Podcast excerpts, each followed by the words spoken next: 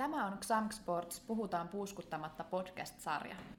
Sarjassa nostamme esille eri näkökulmia liikunnasta ja liikkumisesta ilman turhia puuskutuksia. Äänessä Xamkin liikuntapalveluista Essi ja Paula.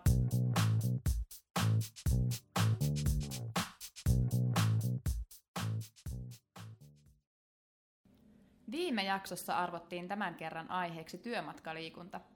Paula, millä sä tulit tänään kampukselle? No, tänään tulin kävellen, eli peipe rattaisiin ja hoitoon ja siitä sitten töihin. Meillä on kätevästi lapsen kanssa sama, sama matka, ollaan menty vaihdellen pyörällä ja kävellen. Toisaalta on kyllä niin lyhyt työmatka, että en kehtaisi edes autolla tulla. Ja toiseksi ei ole kyllä muuta vaihtoehtoa, kun auto on miehen käytössä. Hällä on vähän pitempi työmatka, se noin 25 kilsaa. No miten Essi, sinun aamu lähti tänään käyntiin? No mä en voi valehdella, mä tulin autolla. Mä pakkasin siis muksut auton takapenkille ja siitä hurahti auto ja päivä käyntiin. Mutta mä arvostan kyllä semmoista työmatkaa, jonka pystyisi kesät ja talvet kulkemaan pyörällä tai kävellen. Ja kesäaikana mä pyrinkin kulkemaan mahdollisimman paljon pyörällä. Nyt vaan arjessa on niin paljon muuttuvia tekijöitä, että joutuu useimmiten turvautumaan autoon. No mikä se on sitten se työmatkaliikunnan matkaraja, että sit kehtaa niinku pyöräillä tai kävellä? Oletko miettinyt? No Liikkuva aikuinen sivuston mukaan 46 prosenttia suomalaisista asuu pyöräilymatkan päässä, mm-hmm. eli noin 7 kilometrin säteellä. Ja varmasti kesällä pitempikin matka menee, vaikka ihan intohimoinen pyöräilijä olisikaan. Mm, totta. No kävelle varmasti joutuu sitten vähän miettimään, että mikä olisi se sopiva matka. Et siihen vaikuttaa varmasti se, että paljon siihen pystyy käyttämään aikaa.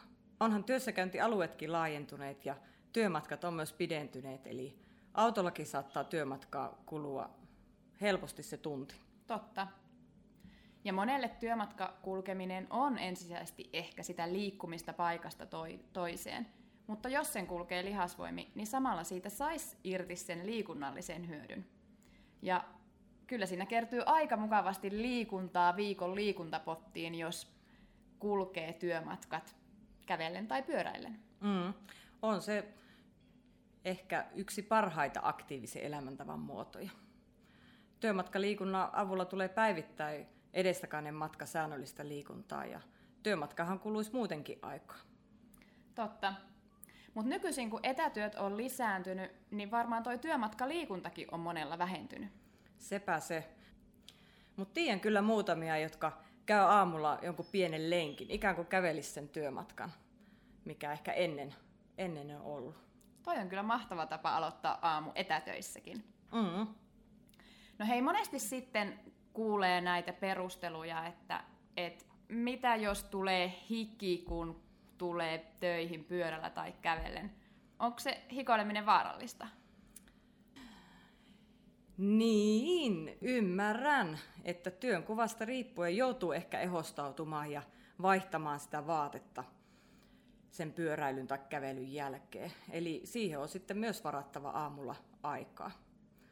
Omassa työssä tätä probleemaa ei ole, kun kulkee nämä sporttivaatteet päällä päivittäin.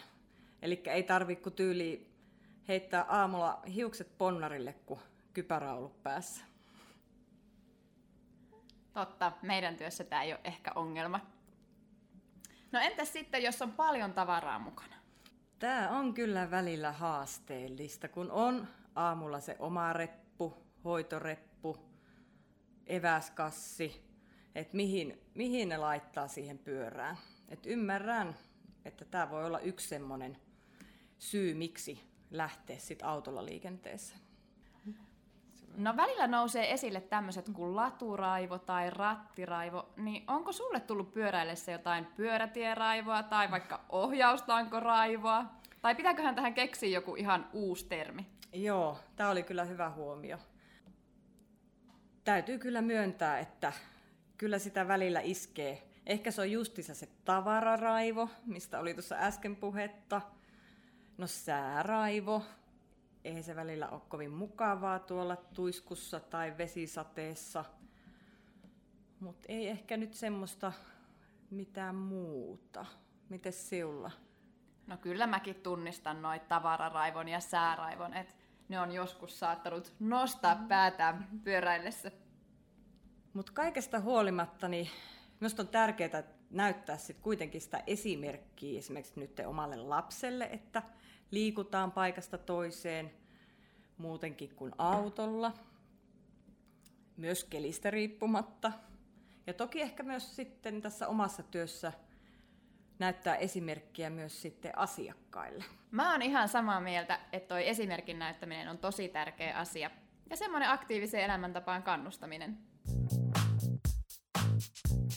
Sanotaan, että työmatkan kulkeminen pyörällä säästää aikaa.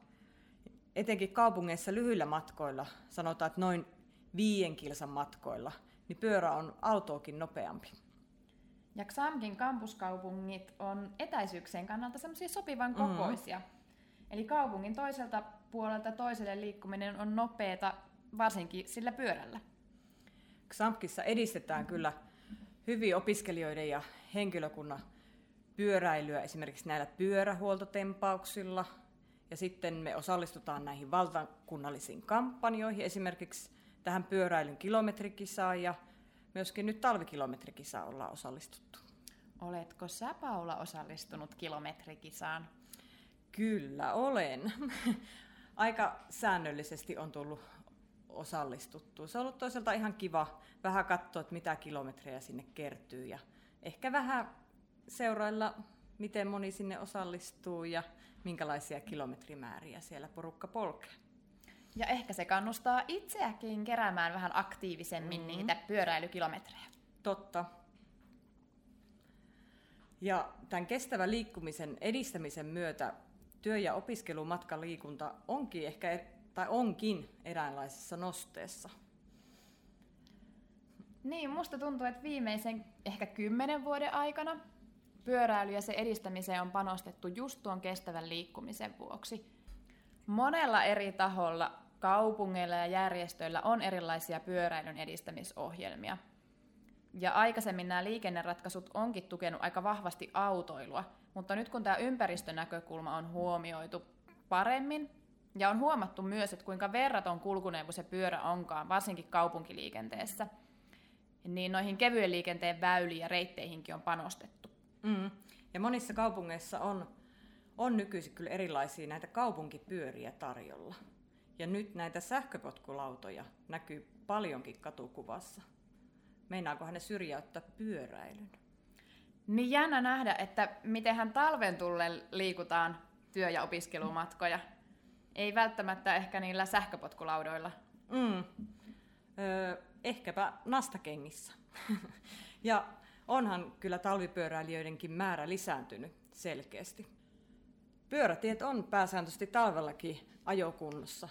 Ja mitä nyt itsekin näin talvipyöräilijänä muistelen, niin ei siellä nyt loppujen lopuksi niin montaa ihan surkeita keliä ollut, etteikö pyörällä olisi päässyt eteenpäin.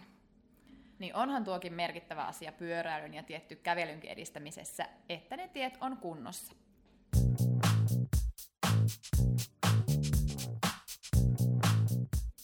Käytiin tutustumassa ja nappaamassa vähän tietoja suomalaisten liikkumisesta Motivan ja Viksusti töihin sivuilta. Tämä Motiva edistää kestävää ja viisasta liikkumista ja sen yhtenä tavoitteena on vähentää yksityisautoiluja ja, löytää keinoja sen vähentämiseen. Tiesitkö muuten työmatkaliikkumisesta, että Suomessa tehdään päivittäin 2,9 matkaa henkeä kohti Eli vuosittain meistä jokainen tekee tuhat valintaa siitä, miten kulkee työmatkat tai ylipäätään paikasta toiseen. Toi on mielenkiintoinen tieto. Me eletään siis valintojen maailmassa. Ja tuo varmaan sisältää ehkä kauppareissut tai jotkut harrastukseen kulkemiset myös Tuolla samaisella sivustolla on myös mainittu, että tällä hetkellä 47 prosenttia työmatkalaisista käyttää henkilöautoa jo hyvin lyhyillä, eli 1-2 kilometrin pituisilla matkoilla. Ja tästäkin lyhyemmillä, eli alle kilometrin työmatkoilla jopa neljännes kulkee henkilöautolla. Mitäs ajatuksia tämä herättää? What? Voisin huutaa, että mitä ihmettä oikeasti. Tuntuu kyllä jotenkin aika jännälle yhdistelmälle. Auto ja kilometrin matka. Onkohan ajallisestikaan minkälainen ero, jos liikkuisi sen matkan pyörällä tai kävellen? Tämä sen verran vaatii sulattelua, että tehdään pari yllätyskyykkyä tässä välissä. Tehdään. Yes. Niin tuommoisella lyhyellä matkalla tulee varmaan esille vielä sekin, että mihin sen auton pysäköi. Eli mikä matka jää lopulta autoilulle ja mikä pitää kumminkin kävellä siinä. Ja monessa taloudessa tai perheissä on se kaksi autoa käytössä. Onko oikeasti sit siihen niinku tarve? Mut varmasti tietysti voi ollakin, mutta ehkä tämmöisiäkin olisi hyvä pohtia. Joo, ja mä luulen, että siihen, millä kulkupelillä kukin kulkee, niin vaikuttaa varmasti ne totuututtavat, eikä se rutiinien muuttaminen välttämättä ole helppoa. Ja varsinkin jos vaihtaa sen autolla kulkemisen pyörään tai kävelyyn, niin vaatii aluksi opettelua, mikä on se sopiva varustus ja miten aamulla täytyy ehkä valmistautua. Mutta sitten kun löytää ne omat rutiinit, niin ehkä se ei tunnukaan niin vaikealta valita ne lihasvoimat hevosvoimien sijaan. Tuo oli hyvä. Lihasvoimat hevosvoimien sijaan. Me koottiin vielä tähän loppuun UKK-instituutin mainitsemia työmatkaliikunnan hyötyjä. Siellä mainittiin esimerkiksi terveyshyödyt, eli työmatkaliikunta virkistää mieltä ja jaksaa töissä tai opiskeluissa ja vapaa-ajalla paremmin. Ja saavuttaa myös helpommin tuon terveysliikuntasuositusten minimimäärän, eli vähintään kaksi ja puoli tuntia reipasta liikuntaa viikossa. Ja toisena ympäristöhyödyt, no melun, ilmansäästeiden väheneminen, vähemmän on autoja liikenteessä, niin toki myös liikenneturvallisuuden parantaminen. Ja sitten siitä hyötyy myös työnantaja. Eli organisaation hiilijalanjälki pienenee ja työpaikan imako paranee ja satsataan myös siihen työhyvinvointiin. Samoin kun näytetään esimerkkiä muille. Ja ehkä jotain muita hyötyjä, niin vältetään autoilijoiden ruuhkat. Ja tosiaan se alle viiden kilometrin matkoilla kaupunkiliikenteessä pyörä on se nopein kulkuneuvo. Onko sulla Paula tähän loppuun vinkkejä, että miten sä kannustaisit aktiivisempiin työmatkoihin? Anna työmatkaliikunnalle mahdollisuus ja kokeile, mutta varoitus, siitä saattaa tulla vielä tapa. Toi on hyvä vinkki. No niin, meillä on nyt toinen jakso purkissa. On aika siis arpoa seuraavan jakson aihe. Jaha, jumppapussukkahan meillä on tietenkin täällä valmiina. Vähän sekoitellaan, hyvä. Ja Essi sieltä ottaa nappaseen. Rummut, kiitos.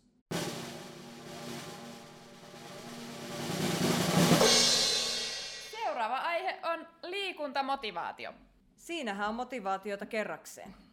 Tästä varmasti riittää puhuttavaa. Jatketaan siitä ensi kerralla. Samk Sports liikuttaa sinuakin.